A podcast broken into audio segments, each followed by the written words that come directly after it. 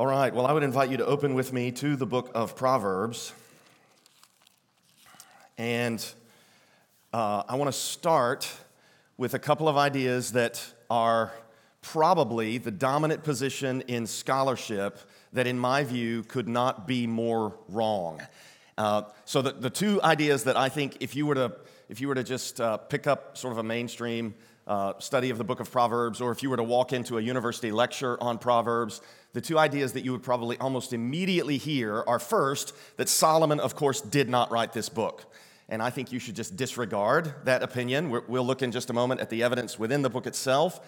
But the second idea is, is farther reaching, and that's the idea that there is this divide between, say, the Pentateuch, the law of Moses, and what they refer to as the wisdom literature. And so um, I know this, this class or this uh, session is referred to as the wisdom literature, and that's fine because I don't think the guys that arranged the class meant by wisdom literature what the scholars mean by wisdom literature. The scholars mean something different than what is taught in the law of Moses.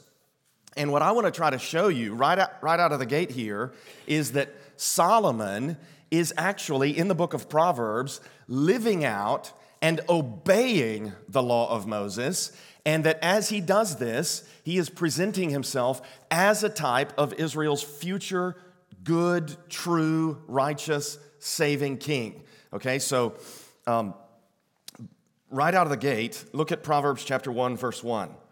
It reads, The Proverbs of Solomon, son of David, king of Israel. And those scholars who are saying, nah to this, they're, they're telling you that this is a falsehood. And so you're just confronted with a choice. Do I believe the Bible or do I believe these modern Western scholars who are telling me that the Bible is not true? And I would urge you to believe the Bible. Believe the primary source data. Um, they refer to themselves as historical critical scholars. I think this is not a historical position to reject Solomonic authorship, and I think it's not a position that reflects critical thinking. Because uh, if you think critically about this, there's a community of people who have received this as the Word of God. And, and what these modern scholars are telling you is that those people couldn't tell that this was forged, or that, or perhaps that those people were being intentionally misleading in, in what they taught. And I just don't think either of those, those positions can be accepted. The Proverbs of Solomon, son of David, king of Israel. Well, that immediately raises a problem for us because Solomon, as we know, did not live in accordance with, with what this book teaches. He, he, had, he multiplied wives, uh, he multiplied his wealth, and he multiplied horses. He did all the things that Deuteronomy 17 says a king should not do. So, how are we to read this book? Well, I think that what we're to do is we're to look at it and say, um, this book represents Solomon's confession of the truth and his statement of repentance. So I think that Solomon repented of the ways that he had uh, disobeyed the law, and then that he brought his life into line and his teaching into line with the scriptures and, and repented of all of those, those things that we read about. The Proverbs of Solomon, son of David, king of Israel. If you would put a finger here in Proverbs and look with me back at Deuteronomy chapter 17. And this will inform for us what is happening in the book of Proverbs. In Deuteronomy chapter 17, as Moses is giving instructions about the different kinds of leaders the people of Israel will have, he, he says in Deuteronomy 17, starting in verse 14, When you come into the land that the Lord your God is giving you, and you possess it and dwell in it, and then say, I will set a king over me, like all the nations that are around me. You may indeed set a king over you, whom the Lord your God will choose. And just as a side note here, you remember at the birth of Solomon in 2 Samuel chapter 11, when Bathsheba, when David went into Bathsheba again after the first child had died, and she conceived and bore a son, and the, the Lord sent um, the Lord. It's the text tells us the Lord loves him, and He named him Jedediah uh, which means beloved of the Lord. And, and I think that that is the biblical author's indication that the Lord has chosen Solomon as the, the one who would succeed David, the king who would come after David. Whom the Lord your God will choose, one from among your brothers you shall set as king over you. You may not set a foreigner over you who is not your brother. Only he must not acquire many horses for himself, or cause the people to return to Egypt in order to acquire many horses, since the Lord has said to you, You shall never turn, return that way again. And if you think about it for a moment, um, if you think about what horses represent, uh, represents military might, represents power. And so in the book of Proverbs, Solomon is saying, uh, The horse is made ready for the day of battle, but victory belongs to the Lord. And that's what this text is teaching. The king of Israel is not to acquire many horses for himself because he is to trust the Lord in battle. And then verse 17 He shall not acquire many wives for himself, lest his heart turn away. And this is almost like Moses prophesying of the very thing that we read in 1 Kings 11 that Solomon would multiply these wives. And again, if you think about it, the reason a king in the ancient Near East might multiply wives would be to ensure for himself a male heir and then to, to forge all kinds of alliances with neighboring peoples by marrying daughters and sons to neighboring uh, princes and princesses. But, but the king of Israel is to trust the Lord for a male heir and for peace with his neighbors. And then, nor shall he acquire for himself excessive silver and gold. Verse 18 When he sits on the throne of his kingdom, he shall write for himself in a book a copy of this Torah. The word law there is this Hebrew word Torah, which means teaching. He shall write for himself a copy of this Torah approved by the Levitical priests, which means he's not supposed to leave out the parts he doesn't like and then act like they're not there. The Levitical priests are to check his work and make sure he got it all in. And it shall be with him, and he shall read in it all the days of his life so you start adding these things up. There are three things he's not supposed to do, and one thing he's supposed to do. He's not to, not to multiply horses, wives, and, and, and silver and gold. The one thing he is to do is to keep the Bible with him all the days of his life and, and copy it in his own hand and know it, that he may learn to fear the Lord his God. And I think that if I were to ask you what's the most prominent idea in the book of Proverbs, you would immediately say the fear of the Lord.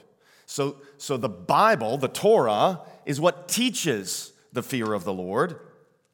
And I, I, am going to argue here this morning that what Solomon is doing in Proverbs is teaching the Bible. Solomon is doing what, what good teachers do. He's taking his tradition, he's reformulating it in memorable ways, and then he's presenting it to his people so that they can live it out. So he's to um, copy it in his own hand. It's to be approved by the Levitical priests. He shall keep it with him. He shall read in it all the days of his life, that he may fear the Lord his God by keeping all the words of this law and these statutes and doing them. Verse 20, that his heart may not be lifted up above his brothers, and that he may not turn aside from the commandment either to the right hand or to the left. And then look at that last clause in Deuteronomy 17, so that he may continue long in his kingdom. In other words, so that he'll have a long and blessed life enjoying the blessings of God's covenant as he walks with God. That's the, that's the idea. Now, look back with me at Deuteronomy chapter 6. Deuteronomy chapter 6, um, after the Shema in 6 4, actually, right before the Shema in 6 4, Moses says uh, to the people of Israel, he says in verse 2, that you may fear the Lord your God. So, there, Deuteronomy is clearly teaching the fear of the Lord. You and your son, and your son's son, by keeping all his statutes and his commandments, which I command you all the days of your life, and that your days may be long. So, the, the Bible itself, Deuteronomy itself, is saying this book is to teach you the fear of the Lord so that you can have a long life.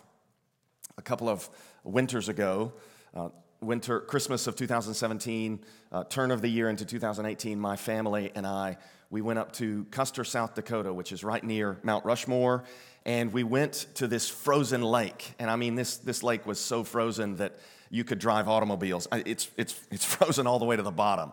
And it's, it's my friend who, who took me and my family and his family, we were all out there on this frozen lake together. We climbed up on this rock that's actually in one of the National Treasure movies. They make it look like it's right next to Mount Rushmore, but it's actually a long way from it. But the actor in the movie, he sticks his hand in the rock and he pulls some lever, and then a bunch of things go crazy if you've seen the movie. I've only seen it once and don't really remember the details. But anyway, we get up on this rock, And all the way across the, the frozen lake, my little son Isaiah, who at the time, he's, he's nine years old now, at the time he was four, and he had what have to be the worst snow boots in the world on his feet. I mean, every step he's fallen on his face. Those things got no purchase, they had no traction, and, and he's slipping and sliding, and he's, he, it, it was awful. And so finally, I just grabbed his hand and just held onto his hand as we made our way across this ice. And then we go up on this rock, and there are leaves, and there's snow, and there's ice, and, and I'm kind of, I'm, I don't like heights at all. I mean, I, I'm like the guy in, in Ecclesiastes at the end when he starts getting old and he does not want to be off the ground very far. And th- there's this ledge that's like a 40 foot drop onto that unyielding concrete like ice. And my son Isaac, and I'm looking and there, you know, I'm seeing patches of leaves and ice and snow and grass and stuff. And, and Isaiah had kind of slipped away from me, and I just grabbed him and pulled him to myself. And my friend J.O. looked at me and he goes, Yeah, if he goes over there, he dies. That's the fear of the Lord.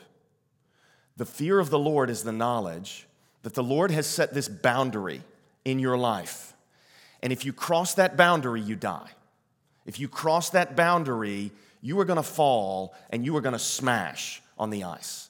That's what it's like to fear the Lord. It's to know I'm in a safe place right here in the, in the, in the realm of obedience.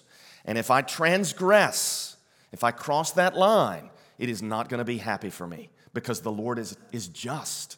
He's good, He's just, He upholds His standards. Uh, so, Deuteronomy chapter 6, uh, I just want to draw your attention to um, 6 4, where you have the Shema.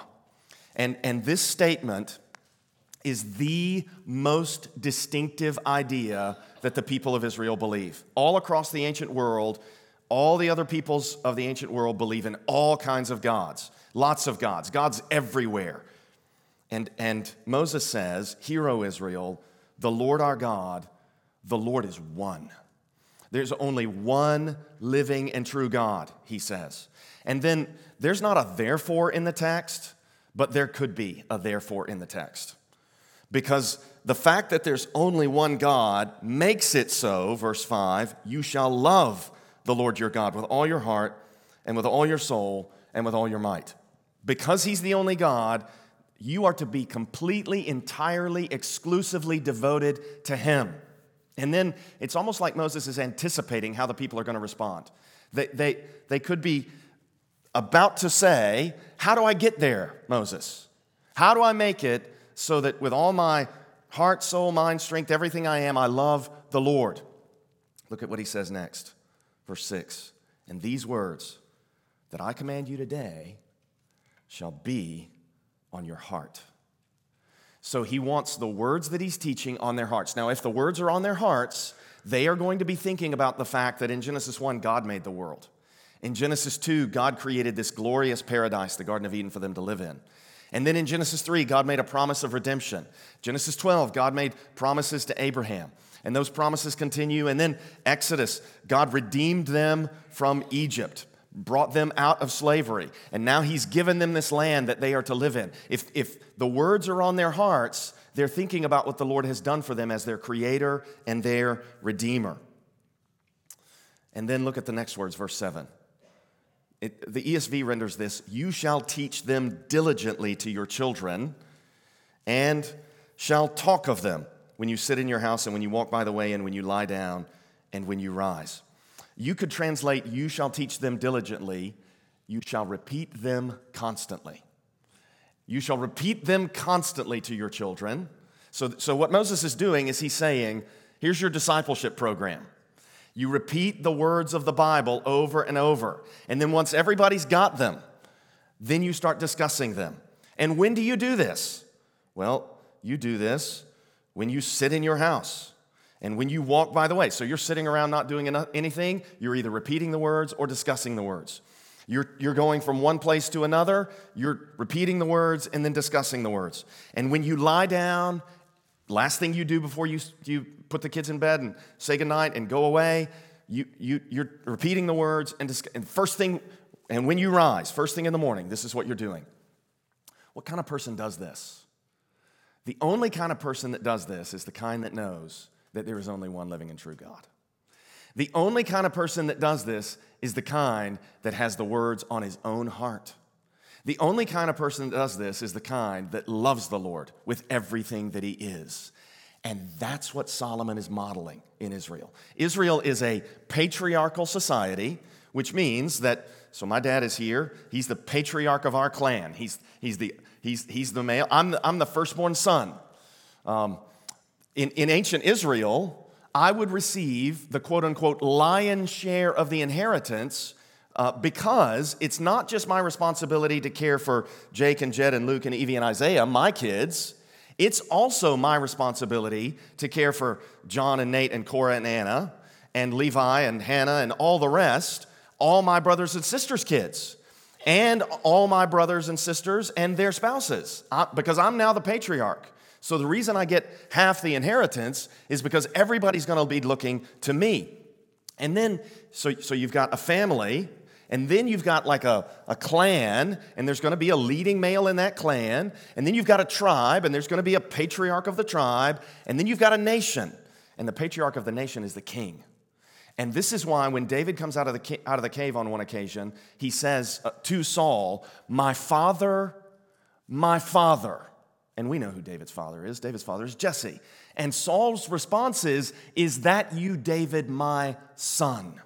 So, this is a patriarchal society where the king is like the father of the nation. Patriarchy is not about uh, coercion and abuse, it's about fathering people, it's about uh, caring for people, at least in the Bible. Some people may distort it or whatever.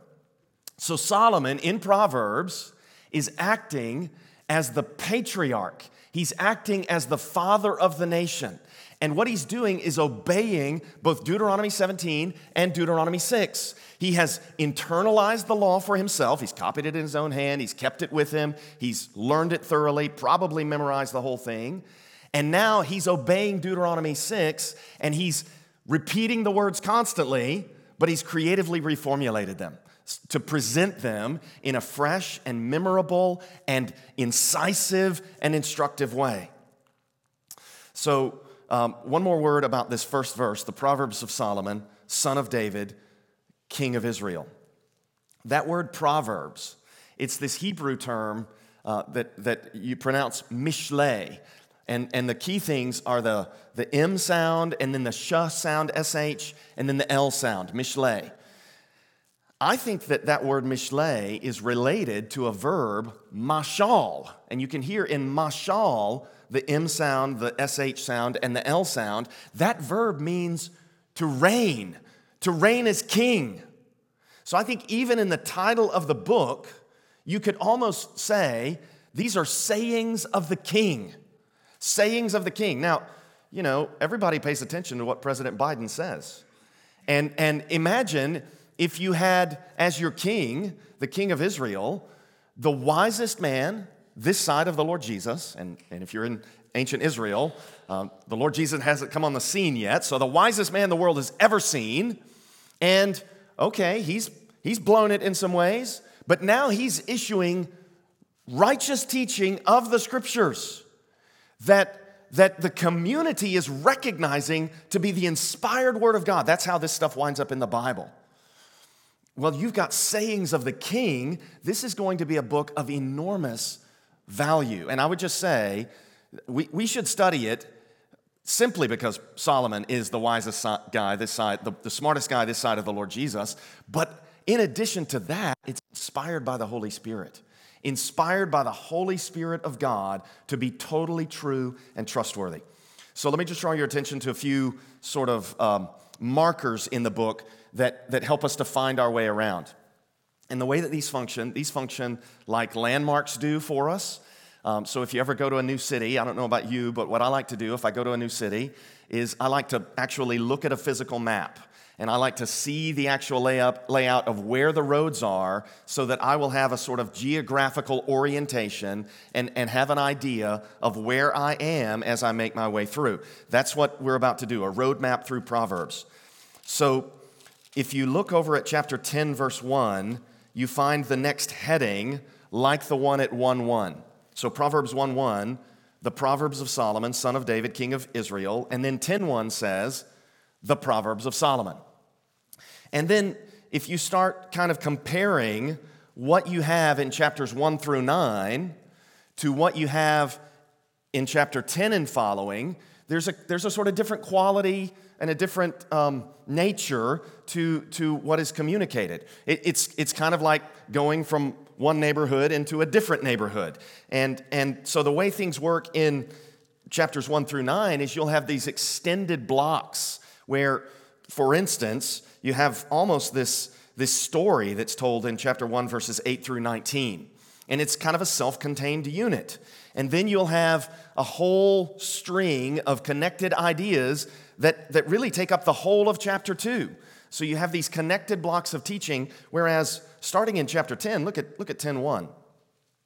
A wise son makes a glad father, but a foolish son is a sorrow to his mother.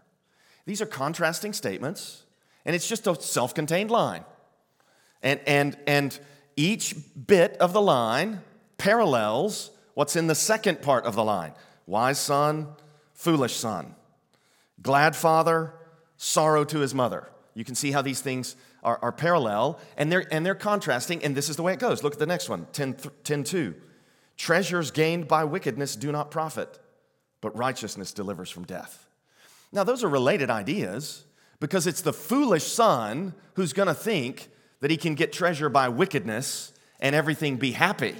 That's foolish. Um, and, and it's the wise son who's going to know that righteousness delivers from death. They're, they're related ideas, but at the same time, they're, they're not really developing a line of thought like you had in, in chapters 1 through 9. This is going to continue the way that uh, these, these lines work, really all the way through chapter 15.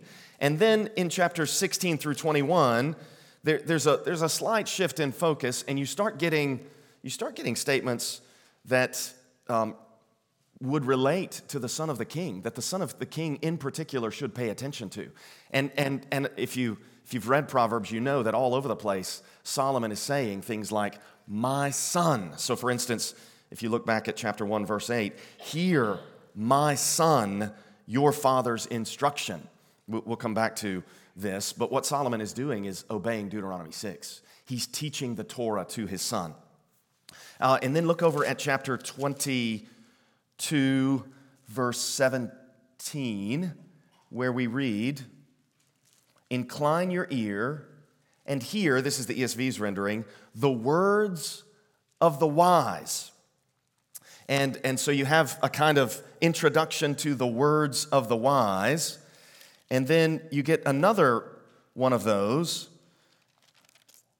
Actually, before, before we go to the next one, look at verse 20 there of, of Proverbs 22 where it says, Have I not written for you 30 sayings? Now, your next heading is going to be at, at 25 1. Actually, sorry, um, 24 23. 24 23 says, These also are sayings of the wise. And between that first mention, of the sayings of the wise. Incline your ear and ear the, hear the words of the wise in 22 17. And then that reference in 24 23, these also are sayings of the wise. You can find exactly 30 uh, thought units. And, and these are actually, if you, if, you have, if you own an ESV study Bible, and the ESV, the normal ESV text may do it this way also, but they'll put a little space between from one thought unit to the next. So, so that when he says there in in 2220, have I not written for you 30 sayings? You can, you can actually go through there and count out the 30 sayings that are in there. And then at 25.1, we read, These also are Proverbs of Solomon, which the men of Hezekiah, king of Judah, copied. So this tells us, you know, Solomon, he, comes, he becomes king in Israel in 971 BC. Hezekiah becomes king 712, I can't remember exactly, 720, 712, somewhere in that region, and reigns until like 680 BC. So the men of Hezekiah, evidently, in their, in their research into the, the annals of ancient Israel, they, come, they came across some more material that Solomon had produced, and they collected it and copied it, and then they, they brought it out. And evidently, people looked at that material and said, Yeah, we need to put that in with the rest of what Solomon wrote. These also are the Proverbs of Solomon, which the men of Hezekiah, king of Judah, copied. And then you have these remarkable two chapters at the end of the book. Chapter 30, look at 30, verse 1. It reads the, the words of Agur, son of Jakeh, the oracle. And this is a mysterious um, um, title. We don't have a guy named Agur, the son of Jakeh, attested elsewhere in, in the Old Testament. So we don't know who this guy is. He might even be a Gentile. And then 31, Proverbs 31 1 says, the words of King Lemuel. There is no King Lemuel uh, attested in the, in the Old Testament. So if this is a, an, like if this is an authentic personal name, then um, this is some, some non Israelite king who has composed this material that either the men of Hezekiah or Solomon or someone, maybe someone like Ezra, has, has come to and, and recognized to have been inspired by the Holy Spirit and then incorporated into um, the book of, that we refer to as Proverbs. Okay, so those are, that's sort of the lay of the land. That's, that's kind of uh, what we're looking at. Now, I want to take you back and look with you at Proverbs 1 1 through 7, which is the introduction to the book. And um, maybe if you've got um, uh, paper and a writing utensil, you can jot down my chiasm. So I'm going to I'm gonna propose to you that Proverbs 1 1 through 7 is chiastically structured. And um, a chiasm, the word chi, you, have all seen, if you've, if you've driven around Fayetteville, you've seen uh, the Greek letter chi, which looks like an, S, an X. And um, so, so it'll be easy to understand what a chiasm is. A chiasm is going to start with an idea that's related to the idea where the thing ends. And then the second idea is going to be related to the second and second to last idea. And then the third and third and third to last and so forth. And then there's going to be this central idea that is often the main point. That's how chiasms work. And what this does is it provides you with a memory palace. Have you ever heard of, heard of a memory palace? If you've read Moonwalking with Einstein by Joshua Foer, um, he, he, he describes what a memory palace is. It's, it's the way that, like, if, if I wanted to well, let's just do it. Let's do a memory palace with this room, okay? So I'll build my chiasm into this room. So the center of my chiasm is going to be the center beam. And now, here, here's the function of a memory palace. With minimal effort, if you, if you really think about this and you commit yourself to, to getting this, you'll be able to rehearse what I'm about to tell you by just taking a little walk through the memory palace or through the architecture of this ceiling. If, if, you'll, if you'll give it a little effort, you'll be able to remember what we're about to see by means of the memory palace. This is an ancient mnemonic or you know, memory serving uh, technique.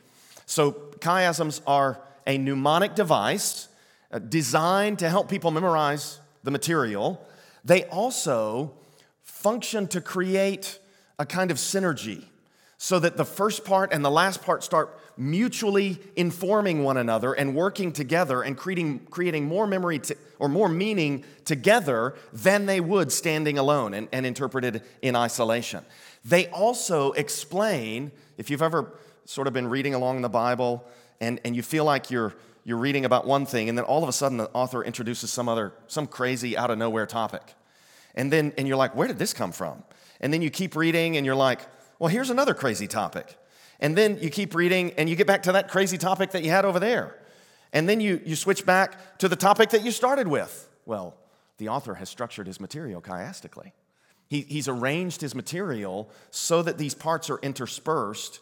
And, and so it, it creates synergy and, and builds meaning. It, it provides you with a, a mnemonic device to memorize the material. It also creates the, the, the sense of completion.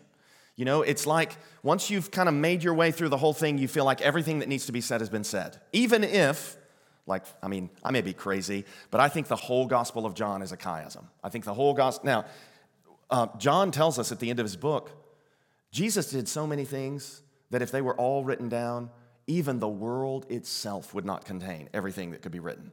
The world itself would not contain the books that could be written. Well, if you're John, how are you going to pick what goes in? I think what John did was he said, I'm going to make a big chiasm and I'm going to slot my pieces in, and that's what I'm picking, and that's what I'm including, and the rest of it, you know, I'll make this note at the end. There's too much. Not even the world would contain everything that could be written. I think that's, that's the way that John handled that. So it creates the sense of completion, even though you haven't uh, treated something exhaustively. And then um, uh, the last thing it does is it, is it gives you literary beauty. It, it's awesome. It's genius. It's amazing. So look with me at Proverbs 1 1 through 7. Look at, look at chapter 1, verse 2. To know wisdom and instruction. So, this is what Solomon is trying to give people. He's trying to help them to know wisdom and instruction. And, you know, earlier I was talking about how uh, scholars have erected this, this iron wall between Torah and wisdom literature. Well, back in Deuteronomy chapter 4, in verse 6, Moses says to Israel, You keep all the words of this law, that will be your wisdom in the sight of the nations. The nations will look at you and they will say, What a great and wise and understanding people to have law like this. Okay, so you could almost say to know wisdom and instruction, to understand the Bible. Now look down at the end of verse 7. The last words of verse 7 say, Fools despise. And then there are your two words again wisdom and instruction. Now, in order to see chiasms, you really need to pay close attention to the very words of the text, and you need to pay close attention to where the words are placed because they're going to be strategically placed. Look at, look at the first part of verse 7. The fear of the Lord is the beginning of knowledge. The fear of the Lord is the beginning of knowledge. It's like Solomon is saying, your starting point is recognizing that if you go over that ledge, you die. You transgress these commandments, and, and all manner of wrath and judgment is going to be unleashed upon you. So you need to fear the Lord. It's a good thing to fear the Lord. I know a lot of people, they don't like the word fear. They want to talk about reverence. They, they want to get away from fear. Listen, he's, he's fearful. He is fearful, and we should regard him as such. And we should respect the boundaries because, and we should fear to transgress the boundaries. The fear of the Lord is the beginning of knowledge. Fools despise wisdom and instruction. Uh, look at the second part of verse 2, where it says, to understand words of insight. Now, I think what Solomon is doing is he's introducing the kinds of things that he's going to talk about. So, he's going to talk about wisdom and instruction, and he's also going to talk about words of insight, and he's distinguishing between these things. And, and now, at the end of, at, in, so the first part of the chiasm, let me, let me build it into the room here. Um, so, this, this sort of level ceiling on that side of, of, the, of the place, we'll make that um, Proverbs chapter 1, 2a, to know wisdom and instruction. And the corresponding flat ceiling on this side, we'll make that Proverbs 1 7. The fear of the Lord is the beginning of knowledge, fools despise wisdom and instruction. Um, this first sort of uh, section of ceiling leading up to that light right there, we're going to make that 1 2b to understand words of insight. And I would submit to you that there's a distinction to be drawn between wisdom and instruction and words of insight. There's a slight difference in meaning there. And I think he exposits words of insight in the corresponding section. So, this, this first slanted part up to that light right there is uh, chapter 1, verse 6, where he says, To understand a proverb, a mishle, a kingly saying, to understand a proverb and a saying, the words of the wise and their riddles. So I think the words of insight are the words of the wise and their riddles a proverb and a saying. So he's, I think he's, he's sort of telling you what he means. And you can see how these two things are working together. I mean, I don't know about you, but um, before I saw this chiasm, I would read through this and I would be like, ah, oh, let me get to the good part. I mean, I didn't really appreciate Proverbs 1 1 through 7 because I didn't understand how it was working and I didn't I couldn't figure out what it was trying to say and it felt like it was saying the same thing over and over again and blah blah blah blah blah let me get to something interesting here. But if you understand the literary structure, I think it starts to communicate to you. Verse 3, look at verse 3. Notice that word in verse 3 to receive instruction. Um, I know that there are people who have been teachers in the room. I know that there are coaches in the room. And, and, and I know even, even those of you who haven't taught or coached, you're, you're going to know what it is for somebody to be teachable, for somebody to be coachable. What it means is for them to be receptive. You start talking, and they lock in. They receive what you have to say. That's what Solomon is commending. He's saying, I am teaching you material that will put you in position to be teachable, to receive instruction in wise dealing, in righteousness, justice, and equity. That's what he's after. He wants people to understand these concepts that are so disputed in our culture even now. To receive instruction in wise dealing, in righteousness, justice, and equity. The corresponding um, section in verse 5. So if we, if we were to take um, from that, that light, and, and really, I didn't space this well. So what I should do is I should, I should put the first one all the way up through that, those, those spotlights, uh, the middle column, and then from the middle column all the way up to the center beam. This is our next unit there that we've just read in, um, in verse 3, and it's going to correspond to verse 5 which again, if we have our uh, uh, verse, verse 6 going up to the middle column, verse 5 is going to take us from the middle column up to the center beam, and verse 5 reads, Let the wise hear, which is kind of a way of saying, Be coachable, be teachable.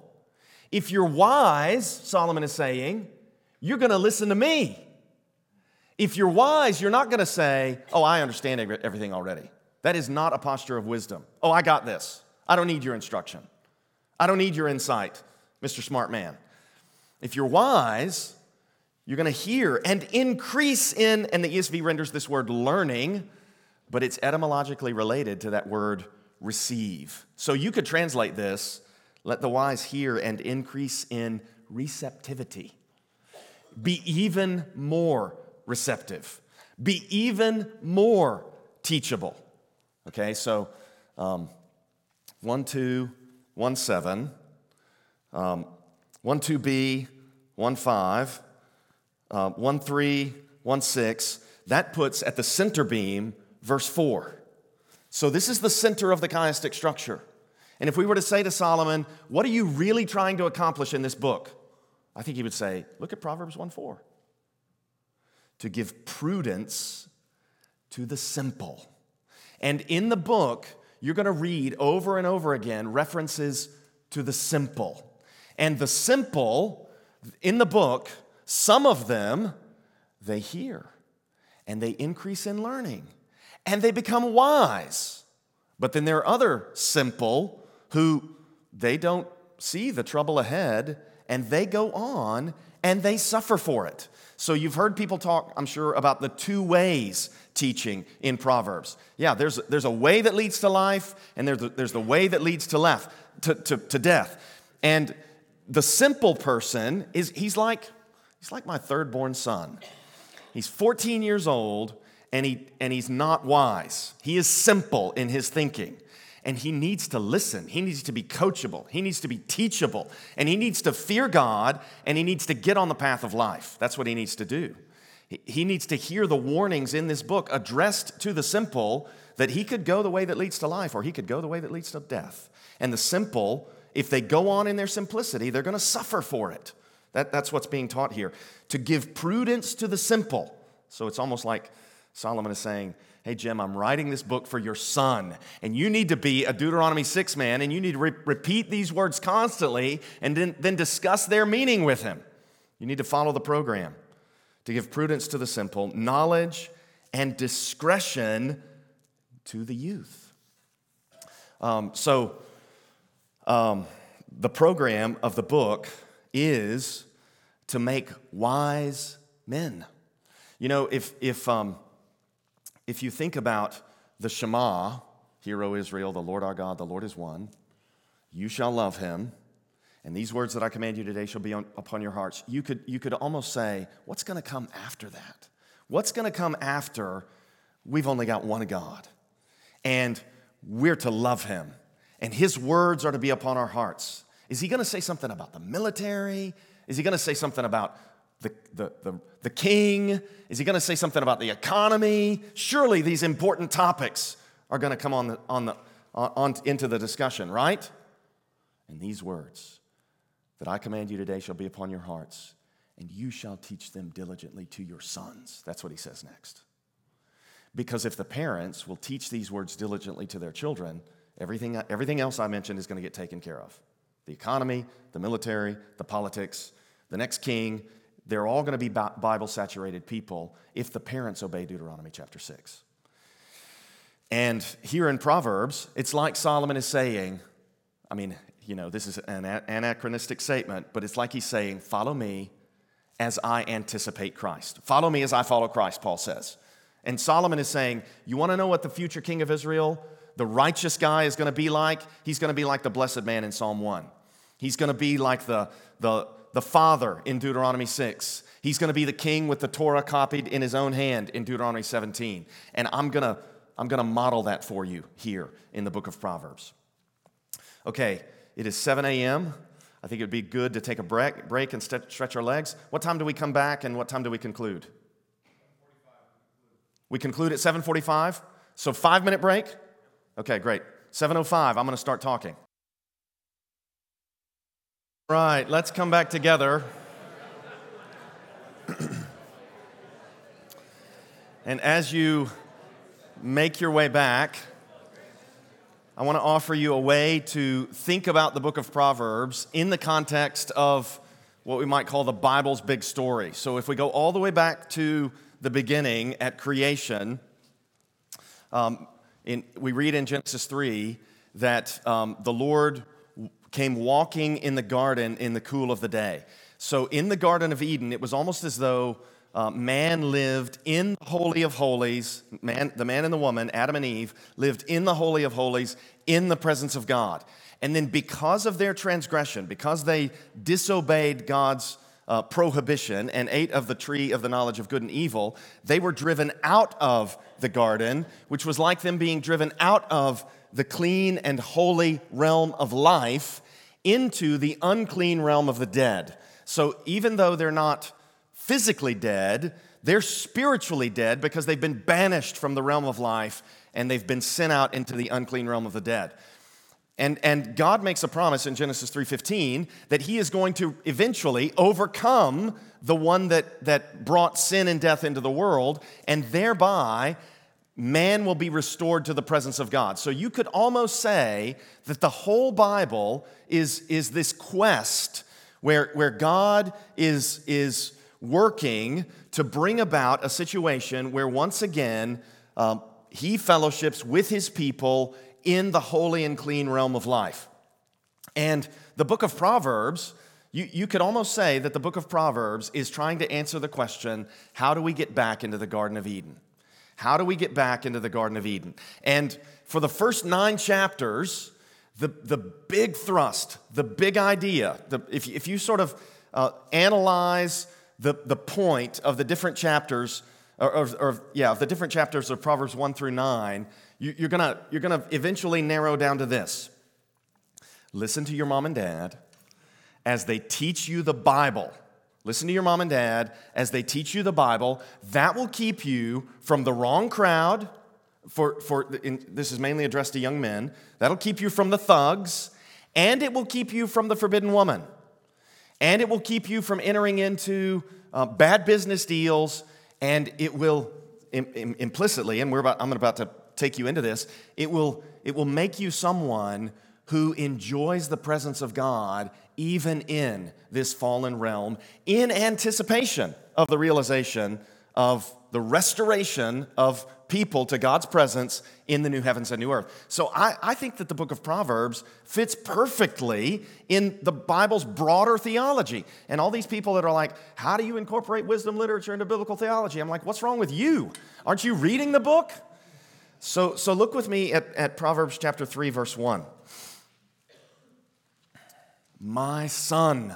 So again, Deuteronomy 6, you shall teach them diligently to your sons. Deuteronomy 17, uh, he's being the king who knows the Bible and he's teaching it to his sons. My son, do not forget my Torah, is the word teaching. The word rendered Torah, teaching here is the word Torah. And, and I'll just, I do, I do not understand why this is the case, but there are Old Testament scholars who write commentaries and write books, and they will fight till their death to try to argue that the word Torah here is not a reference to the Torah of Moses.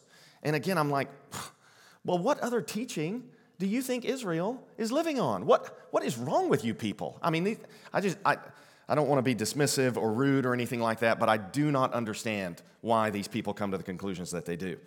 I think it is so obvious. If you, if, if you don't have the Torah of Moses, there is no reason for what we're about to read. There is no rationale for everything that we're about to read apart from Genesis, Exodus, Leviticus, Numbers, and Deuteronomy. That's where all this stuff comes from. My son, do not forget my teaching, but let your heart keep my commandments. So in, uh, in Hebrew, there is no word for brain, they don't have a word for mind.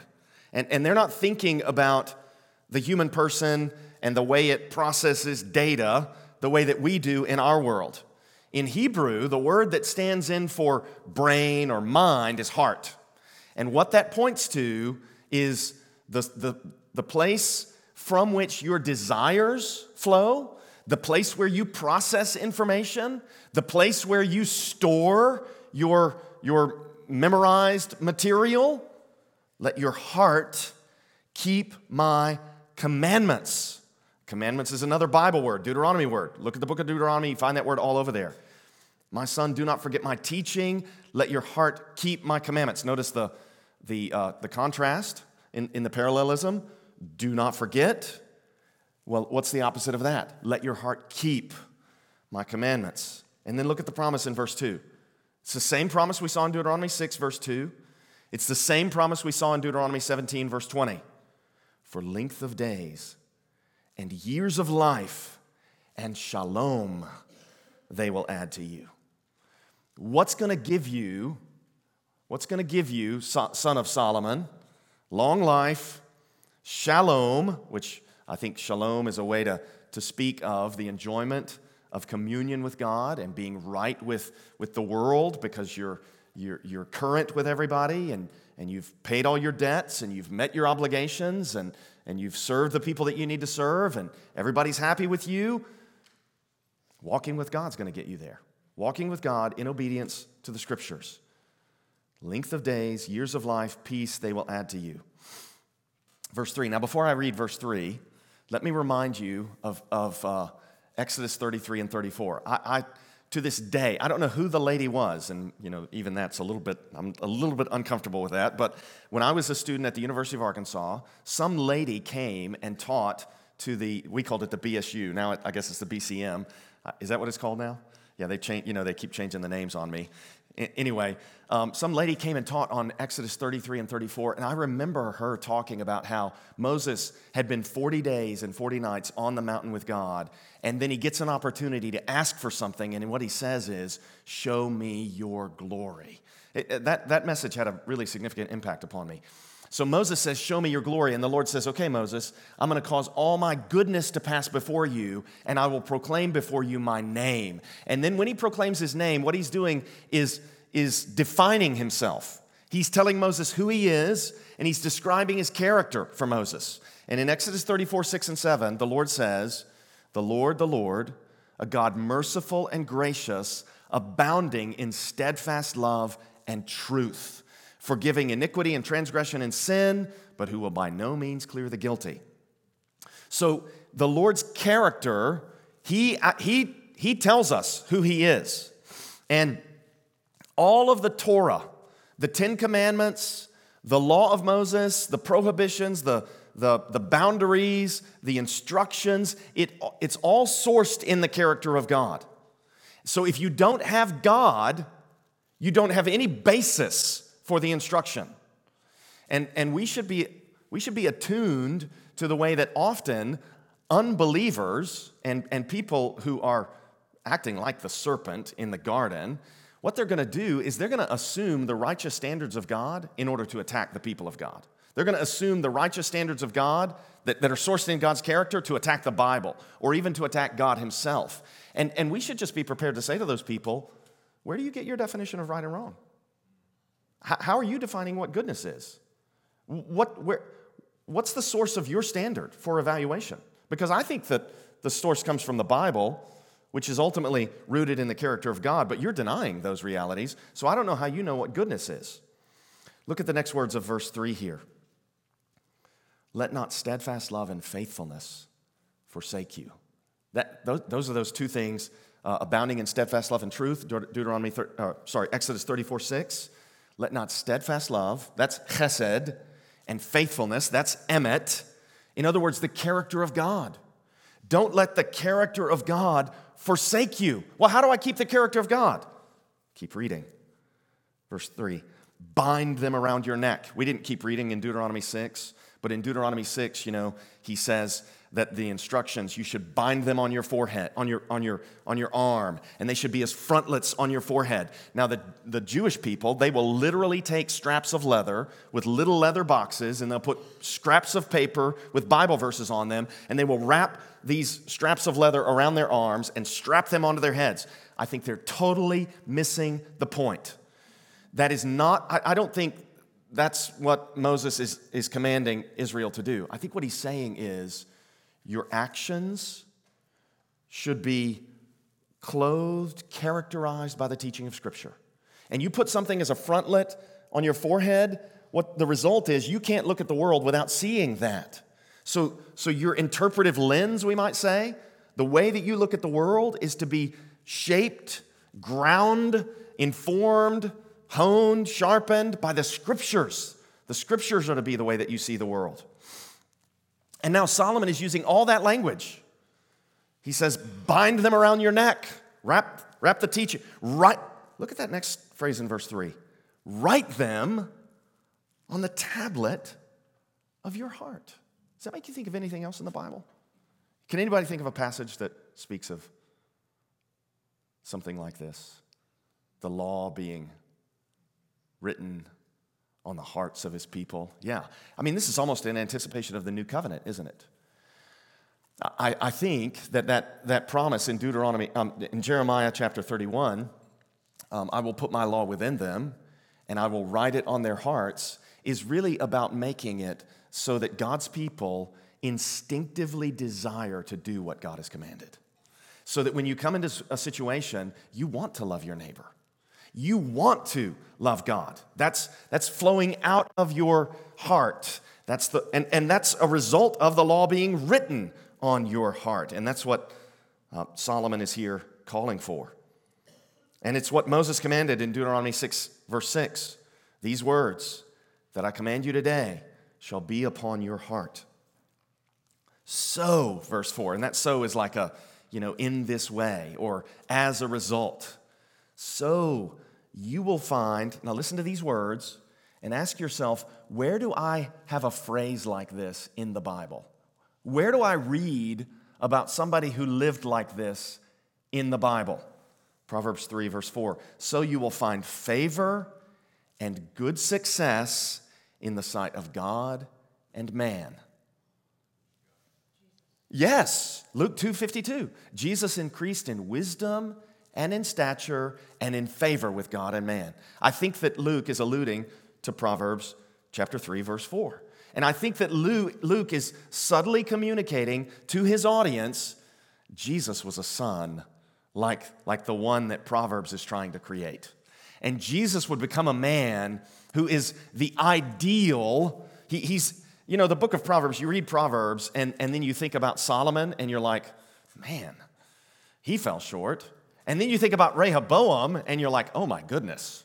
You know, you know, you know who Rehoboam is, Solomon's son, who split the kingdom, and, and he, um, he wouldn't listen to the wise counselors of his father. Instead, he listened to those foolish young men of his own age, and, and the result was disastrous for the nation. And, and I think that this is part of the point. You read, you read Proverbs, and, and it's like it's designed to make you think, when are we going to get a king like this? When are we going to have a man who hears all this instruction and embraces it and then lives it out? And then it's as though Luke says, Here he is. Here he is. Verse 5, uh, Proverbs 3, verse 5. Now, before I read this verse, um, I want to I wanna tell you a little bit about a little bit of instruction in, in Deuteronomy 15. Maybe you're familiar with Deuteronomy chapter 15. Um, in that passage, um, Moses uh, talks about the, the sabbatical year. And um, in, in Israel, they were to count sets of seven years. And um, one, of the, one of the pieces of instruction was that in the seventh year, so let, let's just kind of for this, this little illustration, assume that everybody in the room is an Israelite. And um, I want to assume that, that my, my friend over there, Stephen Martin, is a, is a, a wise and God fearing and prosperous and diligent. You know, he obeys Proverbs, and so his, his farm is awesome. He's not, he doesn't have the field of the sluggard. Um, everything about his life is prospering. And meanwhile, I'm the sluggard, and my hedge is broken down, and my life's a disaster, and everything's a total mess. And, and so in the instruction in Deuteronomy 15, I can come to see Stephen and say, I need a loan. And, and the, the way this works is when we get to the year of release, the seventh year, if I haven't paid back the loan, I don't owe him the money anymore. The loan is canceled in the seventh year. So I can go to Stephen and say, now, you know, I'm going to be a little bit, I'm going to exaggerate this a little bit. Stephen, I need $75,000 to buy the top of the line Ford F 150 to get my farm in shape. Now, I think Stephen has, has the right to say, um, okay, Deuteronomy 15 tells me that I am not to close my hand against my poor neighbor because I see that the year of release is near, but I'm also instructed to act in wisdom. We're not going to buy a $75,000 Ford. That's, that's, the, that's part of your problem. That's part of the, re- that's part of the reason that your life is a disaster. We're going to go find a $1,500 Ford F 150. But yeah, when the year of release comes, and if you don't have the money paid back, the debt's canceled. Now, that's going to create, and, and Moses knows it's going to create a temptation. He says in Deuteronomy 15, don't harden your heart against your poor brother. And then he tells them, if you give him the loan and then you cancel the debt, he says, the Lord is going to bless you. That teaching makes no worldly financial sense. It doesn't compute, but, and this is the point. Look at Proverbs chapter 3, verse 5. Trust in the Lord with all your heart and do not lean on your own understanding. It's like Solomon is saying, Look, I know that you've read those parts of the Mosaic Law that make you say, That doesn't make any sense. That looks like it's going to lead to penury, not blessing. And Solomon is like, I know, trust the Lord. Trust, don't, don't lean on your understanding. Trust him. In all your ways, verse 6, acknowledge him, and he will make, your, he will make straight your paths. Be not wise in your own eyes to decide, I know better than the Bible, is to be wise in your own eyes. Fear the Lord, turn away from evil. It will be healing to your flesh and refreshment to your bones. It's like he's saying, you will have the kind of psychological stability and peace from having obeyed the commandments that will enable you to sleep well and be restored. And you won't be tortured by this knowledge that there was good that you knew you should do and you didn't do it. It will be healing to your flesh. Can you think of other passages in the Old Testament that speak this way? Anybody, any, anything come to mind for anybody? Psalm 19 is what I'm thinking of. The law of the Lord is perfect, um, reviving the soul. The, the fear of the Lord is clean, enduring forever. The Bible is good for us. And then look at verses 9 and 10. Eh, honor the Lord with your wealth. How do you honor the Lord with your wealth? You do what the law commands you do what Moses taught you to do with it. Honor the Lord with your wealth and with the first fruits of all your produce. Then your barns will be filled with plenty, and your vats will be bursting with wine. So he's saying, you, you will, you will experience financial blessing the, by following the Bible's seemingly wrong path to financial blessing because the Lord will, will bless you. That's what he's teaching. Now, um, a moment ago, I said that the question is how do you get back into the Garden of Eden? But, but think about the enticements that have already been used here. The enticements that have been used include things like an appeal to favor and good success and wealth and honor and blessing. What do, what do young men and young women want? They want all these things that we've just articulated. You can hear it in the music, even, even in, in, in secular music. They want, they want stable relationships and they're mourning the loss of them. They want wealth and prestige. They want to be able to walk into the room and people treat them as, as, as a big, important person. They, they want this kind of influence and significance. And, and Solomon is saying this is the pathway to it. Look with me at verse, verses 11 and 12. And I want you to, I want you to send up your Bible awareness antennae. And, and I want you to, to ask yourself as I read these verses is there another place? Now, let me remind you this is Solomon, son of David, king of Israel. And, and I know that the passage I'm about to read is quoted in Hebrews 3. That's not what I'm reaching for. I'm, I'm, I'm asking you to think of something prior to this passage that is going to use all of the terminology that we're about to read. And, and I'll try to emphasize the relevant words as we go through. So I'm, hope, I'm trying not to make this too easy, but at the same time, I'm trying to trigger your thinking so that, so that you come up with the passage I'm, I'm, I'm suggesting this alludes to. My son, do not despise the Lord's discipline. Okay, this is Solomon, son of David, king of Israel, and he's going to be addressing his son, who's going to be king of Israel.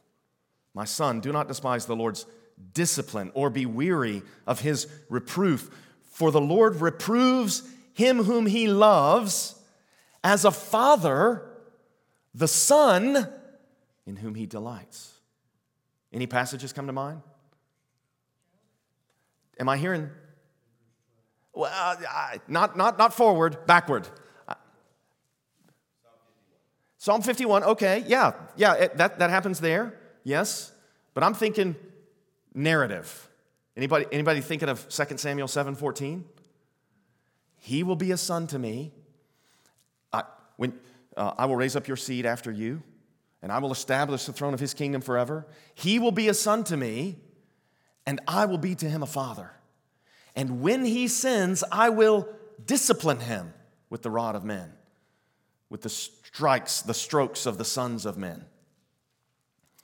Um, I think that Solomon is alluding to the promise in 2 Samuel 7:14, and essentially, so what, what we've got there is a, a line of kings that's going to culminate in the king. And I think Solomon is alluding to this, and he's, he's telling his son how to respond to the Lord's discipline. And, and if we think also, I'm gonna, I'm gonna, we're gonna keep reading right here, and I, and I wanna, I wanna ask you if the, the next words also provoke any thoughts of earlier biblical material. And I want to remind you that this is Solomon, the son of David. All right? Look at verse, verse 13. Blessed is the one, and I tried to read it the way we sometimes say, the one I'm alluding to. Blessed is the one who finds wisdom and the one who gets understanding. Do we have another passage in the Bible that opens like, Blessed is the Psalm 1, that's exactly right. I, I think that there are many places in Proverbs where you have allusions to the Psalms. And there are two different Hebrew words for blessed. This is the word that is used in Psalm 1. Blessed is the one who finds wisdom and the one who gets understanding, for the gain from her is better than gain from silver. It's like Solomon is saying, I know you're excited about everything that money can do for you. The Bible can do more for you than money can do for you. Wisdom can do more for you than money can do for you. And her profit better than gold. Why do people want silver and gold? Well, they want to they want to enjoy fine things, they want to go on nice trips, they want to wear nice clothes, they want to have nice houses, they want to live in luxury, and, and all that stuff you want. The pathway to it, Solomon is saying, is wisdom. Wisdom. Verse 15 She, wisdom, is more precious than jewels, and nothing you desire, nothing you desire can compare with her. Uh, not the treasures, not the pleasures, nothing you desire can compare with her. Verse 16 Long life is in her right hand, in her left hand are riches and honor. Verse 17, her ways are ways of pleasantness and all her paths of peace. And this is what I was building to. Verse 18, she is a tree of life to those who lay hold of her. If the question is, how do we get back into the Garden of Eden? It's as though Solomon here is saying, wisdom is like the tree of life. If you get wisdom, you will be able to commune with God. If you get wisdom, it will be as though you dwell in the presence of God, not literally in the Garden of Eden. You live in the fallen world, but as close to Eden as you can get in the fallen world, in anticipation of the realization of the goodness of God's presence in the new heavens and new earth. She is a tree of life to those who lay hold of her. And those who hold her fast are called blessed. And again, that's that, that, that word blessed at the end of verse uh, 18 is the same word blessed at the beginning of verse 13. And that, those two words function like a, a bookend around uh, verses 13 through 18. Um, there's a lot more that we could say about this, but I want to, I want to, I want to shift now uh, to, to, to look at the way that um, certain themes in the book of Proverbs, and, and there are any number, any number of themes that we could do this with, but I want to do this with child training. And, and I want to I wanna draw attention to the way that the book of Proverbs is so practical. And what, it, what, what Solomon has strategically done is he has said different things about different topics, and he's, he's sort of placed these different things about the topics at different points through the book so that as you work your way through, it's almost like if you, if you were to memorize, let's say, everything that he says about child training, and, and then all those statements were to work together, they would form like a web of meaning for you. And they mutually inform and interlace with one another so that as you embrace all of these things, you get a full picture of what he's commending with reference to child training. So, um, uh, before, before we start into this, I just want to illustrate this from my own life. Um, I, I, mentioned my third born son. I love that kid. Um, he is, um, I mean, we, my wife and I regularly say um, he should maybe be an attorney because he can argue his case. And, and I, I am inclined and tempted to, to be a softie. I, I, I, love that kid so much. I want him to have what he wants. I want, him, I want to give him anything that he's making a, an appeal to, you know, to try to get from me. I want to give it to him. And at the same time, I want to obey the Bible.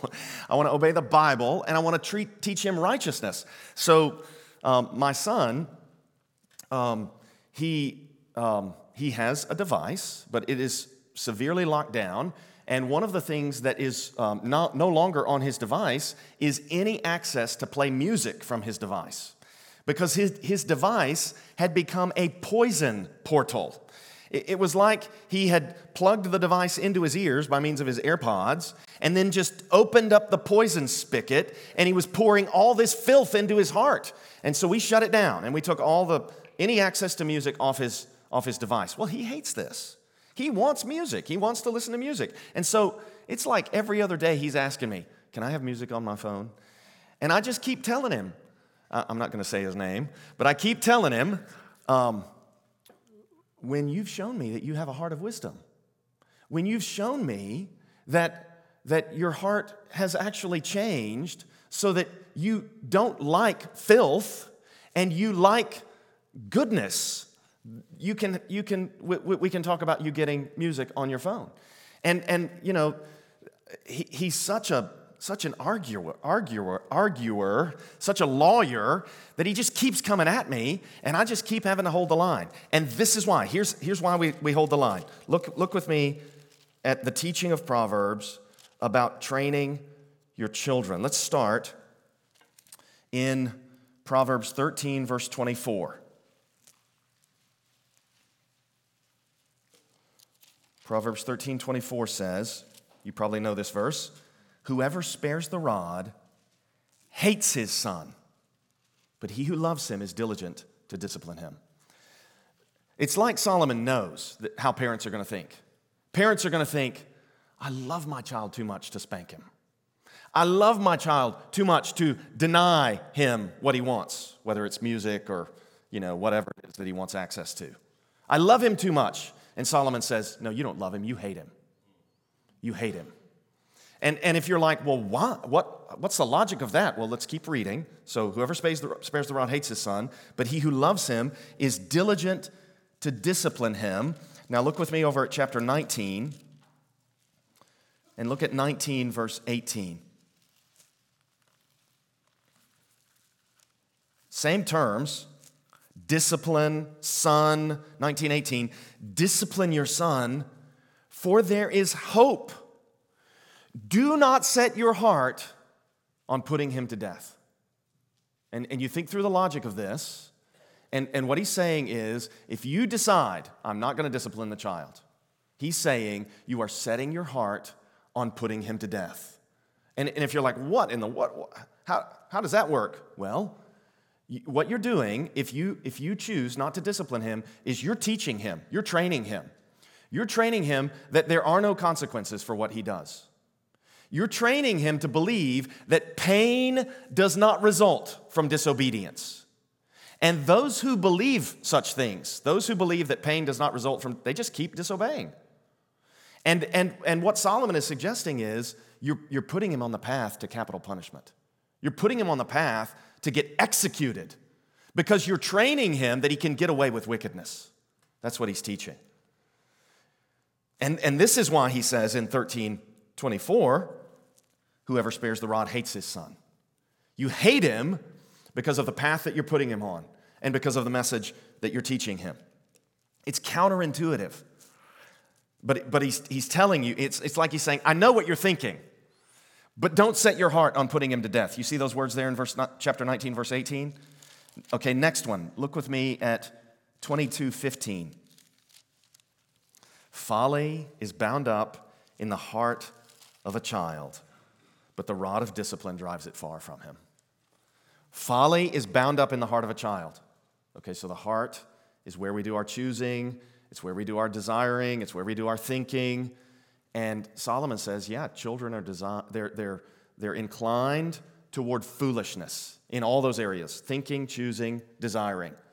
And the way to drive that folly out of their hearts is, is with the rod of discipline. Look at uh, the next one in 23, 13, and 14. Proverbs 23, 13. Do not withhold discipline from a child. If you strike him with a rod, he will not die. Now, this is one where I think it is clear that Solomon is uh, talking about physical punishment. He is talking about actually um, visiting a, a, a, sharp physical pain upon the child. Now, um, the Bible does not advocate for abuse, and, uh, and the Bible does not want anybody ever to abuse, the, the Lord does not want anybody ever to abuse a child. Um, I think that, that in cases of abuse, what, what happens is the parents have lost control. The parents are disciplining out of anger and they're frustrated and they explode. And I, I would submit to you for your consideration that if parents are, if they do discipline and if they are consistent, they won't get to the place where they're ready to explode. They won't get to the place where they're angry if, they're, if, they, if they discipline on the first infraction. It's like the child uh, transgresses and the, and the rules are stated, and the parent says, okay, let's go, let's go receive our consequence, and calmly smacks them on the backside. You know, someplace that's not to leave a mark, it's not to do damage, not to bruise, not to harm in any way, but, but it is to sting, and it is to, it is to communicate. Disobedience leads to pain. Um, the parent's to remain calm.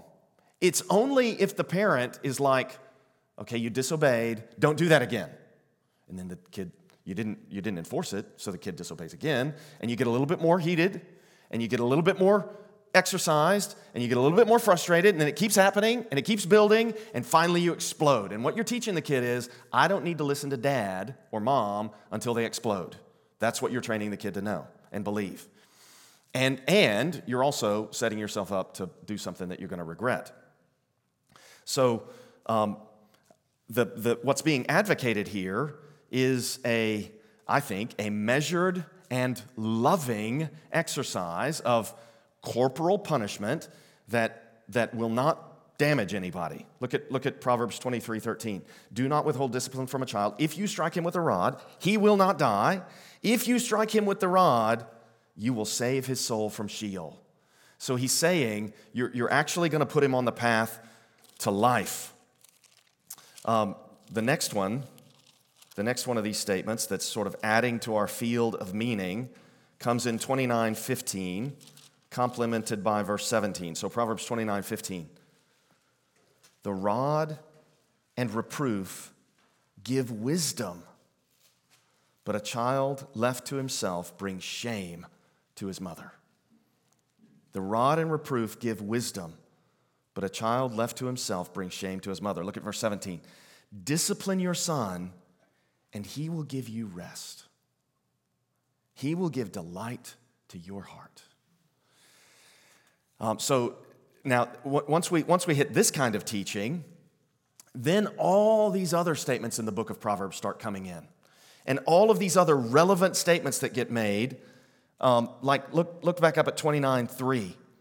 He who loves wisdom makes his father glad, but a companion of prostitutes squanders his wealth. He who loves wisdom, well, that's a lot like 29, 15, and 17. Look at, look at 28, 24. Whoever robs his father or his mother and says, That is no transgression, is a companion to a man who destroys. The kind of man who would rob his father and mother is the kind of man who was not disciplined as a child. Um, and then you can, you can look at 27 11. Be wise, my son, and make my heart glad, that I may answer him who reproaches me. There's this, there's this family in our church, and this brother, he's one, of, he's one of our associate pastors. This brother has been as faithful as anybody has, that I've ever seen to discipline his children. And he has the most well behaved children you will ever find. And, and they, they are so kind, they are so happy, they are so warm. I mean, it's extraordinary. And those kids are like his vindication. Anybody raises a question about this brother? Well, look at Max. Look at Jace. Look at the way that Sierra conducts herself. And everybody's like, you know, you're right. I mean, it's exactly what be wise, my son, and make my heart glad that I may answer him who reproaches me. That's what, that's what trained children do. And that brings me to Proverbs 22 6, this, this uh, verse that maybe you've thought about, maybe been troubled by.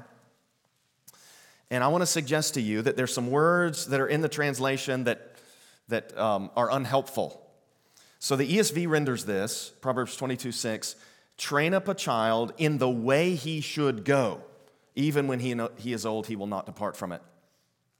Um, I think it would be better rendered train up a child in his way. That's what the text literally says. Train up a child in his way, even when he is old, he will not depart from it. Here's what I think that means. If you teach the kid when he's small, disobedience results in pain. Even when he's old, he'll know that lesson. And, and it's like you'll put him on a, a righteous path and he won't depart from that. On the other hand, if you teach him when he's small, you can get away with it. There's no consequence. Nobody's going to uphold the standard, nobody's going to enforce the penalty. Even when he's old, he'll think he can get away with it. I think that's what the verse is saying. And I want to give you an, an illustration.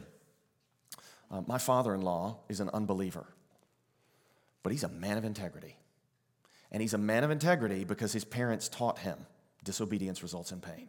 So this may seem like a really simple, really small illustration, but um, years ago, the first time I ever went um, with my wife to her parents' home for Christmas vacation, her brother was flying in from Colorado, and he had this huge German Shepherd, massive dog. And um, my, my parents in law are living in Houston and they're living in this condo. And um, uh, we pull into the parking garage, and my mother in law says, We'll just go up the back stairs. We don't need to tell the people at the front desk about the dog. And my father in law says, No. I mean, he's an unbeliever. He's got no reason to conduct himself this way, ultimately, you know? He doesn't believe in God. He says, No, we will go to the front desk. We will sign the dog in. If there's a fee, we'll pay the fee. If there's a fine, we'll pay the fine. He's a, he's a grown man. His parents taught him this when he was a child, and even when he's old, he has not departed from it. Even though he's got no philosophical or theological foundation in which it's ultimately rooted. So, um, uh, Proverbs is giving us wisdom for life, and, and ultimately, Proverbs is prompting us, pushing us to yearn for the righteous king. Let me invite you to look as we close. I'm, almost, I'm practically out of time. But let me invite you to look at the end of, near the end in Proverbs chapter 30, um, and let's start reading in verses 4, in verses 4 and 5. Near the end of the book, this question is asked Who has ascended to heaven and come down? Who has gathered the wind in his fists? And if you're a believer in the Old Testament, you know there's only one figure that we can describe this way. Who has who has wrapped up the waters in a garment, who has established all the ends of the earth. And by this time, you know, somebody that believes the Old Testament knows, well, that's the Lord. The next question what is his name? That's the, this is worded exactly the same way as the question is worded in Exodus 3 when the Lord says to Moses, Go get my people out of Egypt. And Moses says, They will say to me, What is his name? So this is like a little cue we're talking about the Lord. And then look at the next question. And what is his son's name? It's almost like the book is saying, we need a righteous king.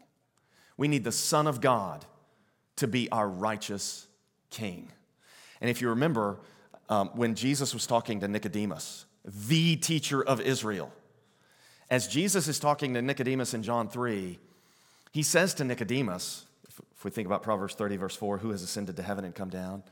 Jesus says to Nicodemus, No one has ascended to heaven and come down. I mean, it's almost like Jesus is saying, Hey, Nicodemus, you remember the king that Proverbs is, is poking you to want, prodding you to want? You remember the question at the end of Proverbs who has ascended to heaven and come down? Nicodemus. The one who has ascended to heaven and come down is the Son of Man. And, and, and it's just a, it's a glorious conversation, and I think it's an allusion to really the, the heart of the meaning of the book of Proverbs that to live this way is to follow Jesus. Jesus is the one who embodies and lives out the teaching of Proverbs. And as we seek to embrace this message and live it out for ourselves, we're trying to follow him. Let me conclude us with a word of prayer. Lord, thank you for your word. Thank you for its clear teaching. Thank you for the path to life, for the way to get back into, the, into your presence, into the new and better Garden of Eden. Lord, cause our hearts to long for Jesus, to hope for him. Cause us to be those who hold the line and who raise up children, who give us rest. And we pray, Lord, that you would uh, cause us to be enticed by, by wisdom, cause us to be uh, provoked to recognize that the the understanding of the scriptures is better to us than thousands of gold and silver pieces. Lord, we ask that you'd bless everything that we do today, that you'd smile upon us. I pray that you'd bless these, your people. In Christ's name, amen.